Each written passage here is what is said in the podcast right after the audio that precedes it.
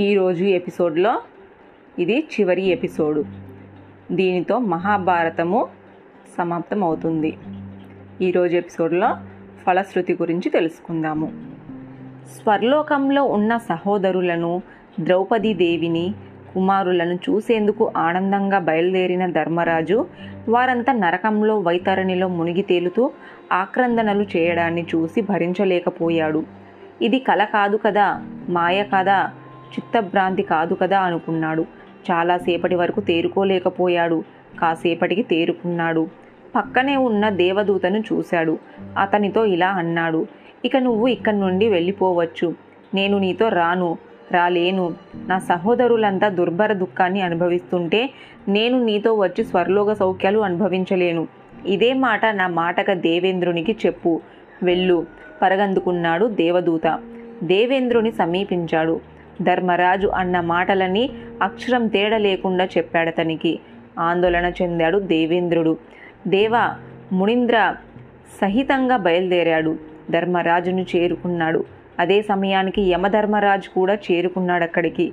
కుమారుణ్ణి సంరక్షించే బాధ్యత తనదనుకున్నాడతను ఎప్పుడైతే దేవ మునింద్రులు దేవేంద్రులు యమధర్మరాజు ధర్మరాజున్న ప్రదేశానికి చేరుకున్నారో అప్పుడు అదే క్షణంలో వైతరణి నది నదిలో ఆక్రోషిస్తున్న పాపాత్ములు అదృశ్యమయ్యారు. దుర్గంధం లేకుండా పోయింది. గద్దలు కాకులు దోమలు ఈగలు రకరకాల క్రిమి కీటకాదులు కూడా అదృశ్యమయ్యాయి. మాంసారాసులు కేశ సమూహాలు ఎముకల గుట్టలు కనిపించకుండా పోయాయి. చల్లగా సుగంధ భరితంగా మలయ మారుతంగా నలుదిక్కులుగా అలుముకుంది. అక్కడ వారి శరీరాలను మనసును స్పృశించి అమృతమయం చేసింది. అంతు చిక్కలేదు ధర్మరాజుకి. దేవేంద్రుణ్ణి చూశాడతను. దేవేంద్రునితో పాటుగా నిల్చున్న వసువులు రుద్రులు ఆదిత్యులు గంధర్వులు గరుడులు భుజగలు సిద్ధులు సాధ్యులందరూ చూశారు. చేతులని జోడించారు. నమస్కరించారు. అంతా ధర్మరాజుని ఆశీర్వదించారు. అతని వేన్నోలు ప్రశంసించారు. అప్పుడు ధర్మరాజుతో దేవేంద్రుడినిలా అన్నాడు. నువ్విక్కడ ఉన్నావని తెలిసి వీరంతా నిన్ను పలకరించేందుకు వచ్చారిక్కడికి. పలకరింపులు తర్వాత సంగతి. ముందు ఓ మాట. పదే పదే స్వర్లోకానికి రానను. మంచిది కాదు. నీ సద్గుణాలే నీకు పుణ్యలోకం సుఖ సంపత్తి కలుగు కలగజేస్తాయి. దానిని మరచిపోకు. ప్రత్యేకించి నీకు ఇంకో విషయాన్ని చెబుతున్నాను విను. రాజన్నవాడికి నరక సందర్శన తప్పదు. వేదాలే దీనిని విధించాయి. పుణ్య పాపాలు ఎడతెగని జంటలు పుణ్యం ఎక్కువగా చేస్తే స్వర్లోకం చేరుకుంటుంది. పాపం ఎక్కువగా చేస్తే నరకం సంప్రాప్తిస్తుంది. ముందుగా మనిషి స్వర్లోకాన్ని ఆశిస్తే తర్వాత నరకము అనుభవించక తప్పదు. లేదు ముందు నరకాన్ని భరిస్తావనుకో ఆ తర్వాత స్వర్లోక సుఖాన్ని అందిపుచ్చుకొని ఆనందించక మానడు. కొద్దిగానే పుణ్యం చేసుకున్న వ్యక్తి ముందు స్వర్లోక సౌఖ్యాన్ని అనుభవించి తర్వాత నిరంతర నరకంలో మునిగి తేలుతూ ఉంటాడు. పుణ్యం విశేషం చేసుకున్న వ్యక్తి ముందు నరకాన్ని భరించి ఆ తర్వాత స్వర్లోక సౌఖ్యాలని అనంతరంగా అందుకుంటున్నాడు. ఈ కారణంగా ముందు నేను ఇక్కడ పంపాను. ఎప్పుడైతే కన్నీరు పెట్టుకొని సహోదరులుండే నాకు స్వర్గం అంటూ నరకంలో ఉండిపోతానన్నావో అప్పుడు అసలు విషయం నీకు చెప్పాలనుకుంటూ పరిగెత్తుకొని వచ్చాను ఇక్కడికి. నీకు ఇక పరీక్షలు లేవు. నువ్వు ఇక పుణ్యలోకాల్లో యథేచ్ఛంగా విహరించవచ్చు కర్ణుని చూడాలంటున్నావు కదా కర్ణుడిప్పుడు ఎక్కడున్నాడో తెలుసా? సూర్యధామంలో జజ్వలమానంగా ప్రకాశిస్తున్నాడు. వెళ్ళు వెళ్ళి కలుసుకో. భీమసేనుడు అర్జునుడు నకుల సహదేవులు నిన్ను ఆశ్రయించి నీ కోసం పోరాడిన రాజులు వీరాది వీరులు ద్రౌపది ద్రౌపదీదేవి కుమారులు అంతా అందరూ మహోత్తమ లోకాలు వైభవాలతో విరజిమ్ముతున్నారు. అందరిని సందర్శించి ఆనందించు. నువ్వు చేసిన దాన ధర్మాలు నువ్వు చేసిన యజ్ఞ యాగాలు చూసి నేను సందర్శించాలని ఈ దేవ మునింద్రులంతా విచ్చేశారు ఇక్కడికి. వారిని ముందు ప్రసన్నం చేసుకో. దేవేంద్రుడు చెప్పినట్టుగా దేవ మునింద్రులందరూ సముచిత మర్యాదలతో ప్రసన్నం చేసుకున్నాడు ధర్మరాజు. విశేషంగా వారి నుండి అభినందనలు అందుకున్నాడు ధర్మరాజు. ధర్మరాజా అని పిలిచాడు దేవేంద్రుడు. పలికినట్టుగా అతన్ని చూశాడు ధర్మరాజు. అదిగో అదే పరమ పుణ్య స్వరూపిణి. ఆకాశగంగ. అందులో స్నానం చేసి అమరతత్వాన్ని సిద్ధించుకో. శుభ ఫలితాలు అందుకో అన్నాడు దేవేంద్రుడు. చేతులు జోడించి అటుగా నడిచాడు ధర్మరాజు. నడుస్తున్న ధర్మరాజుని సమీపించాడు యమధర్మరాజు.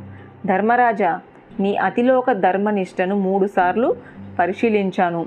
మొదటిసారి ద్వైతవనంలో అరణి అపహరణ సందర్శం సందర్భంలో పరిశీలించాను.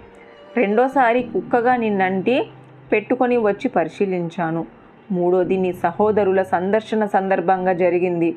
ఈ మూడు సార్లు నీ మనసు ఒకంత కూడా చెదరలేదు. దమము శమము సత్యము నా పట్ల ఎడతెగని భక్తి శ్రద్ధలే నీకు అభయాలయ్యాయి. ఉచ్ఛ్వాస నిశ్వాసాలయ్యాయి. అన్ని విధాల ఇప్పుడు నువ్వు పరిశుద్ధుడివి.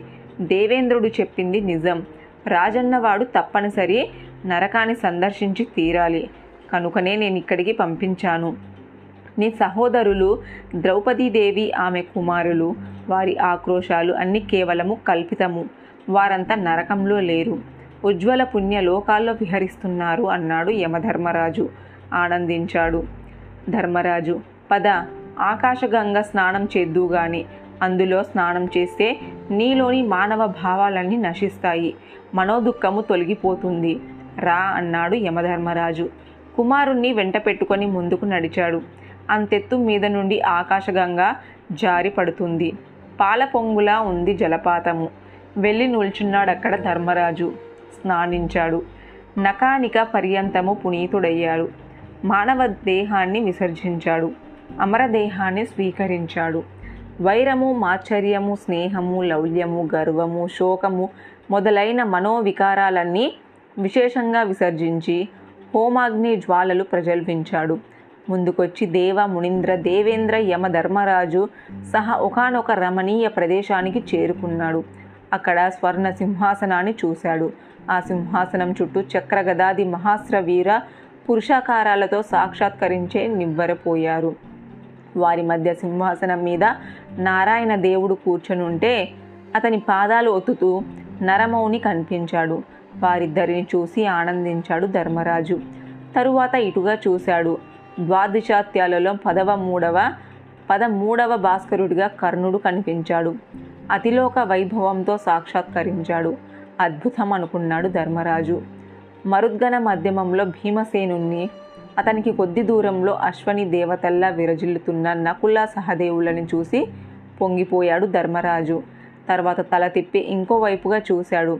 అక్కడ దివ్య తేజోరాశితో కళ్ళకు మిరుమిట్లు కొలుపుతూ కనిపించింది ఓ స్త్రీమూర్తి. ఎవరీమే? దేవేంద్రుని ప్రశ్నించాడు ధర్మరాజు. ఆమె సాక్షాత్తు లక్ష్మీదేవత. తన అంశతో ద్రౌపదీదేవి ప్రసిద్ధి చెందింది. పాండవ పత్ని అయ్యింది చెప్పాడు దేవేంద్రుడు. ఆశ్చర్యపోయాడు ధర్మరాజు. అటు చూడు ఈ ఐదుగురు గంధర్వులు ద్రౌపదీదేవి కుమారులు. అడుగో గంధర్వపతి. అతడే ధృతరాష్ట్రుడు. ఇక సాత్యకి కృతావర్మ మొదలైన వారంతా సిద్ధ సాధ్య విశ్వదేవ గణాలలో విలీనమై విహరిస్తున్నారు. చూడటు చూపించాడు దేవేంద్రుడు. చూసి పరమానందం చెందాడు ధర్మరాజు. ఇటు చూడు నిండు జాబిలిలా కనిపిస్తున్న అతగాడెవరో తెలుసా? అభిమన్యుడు.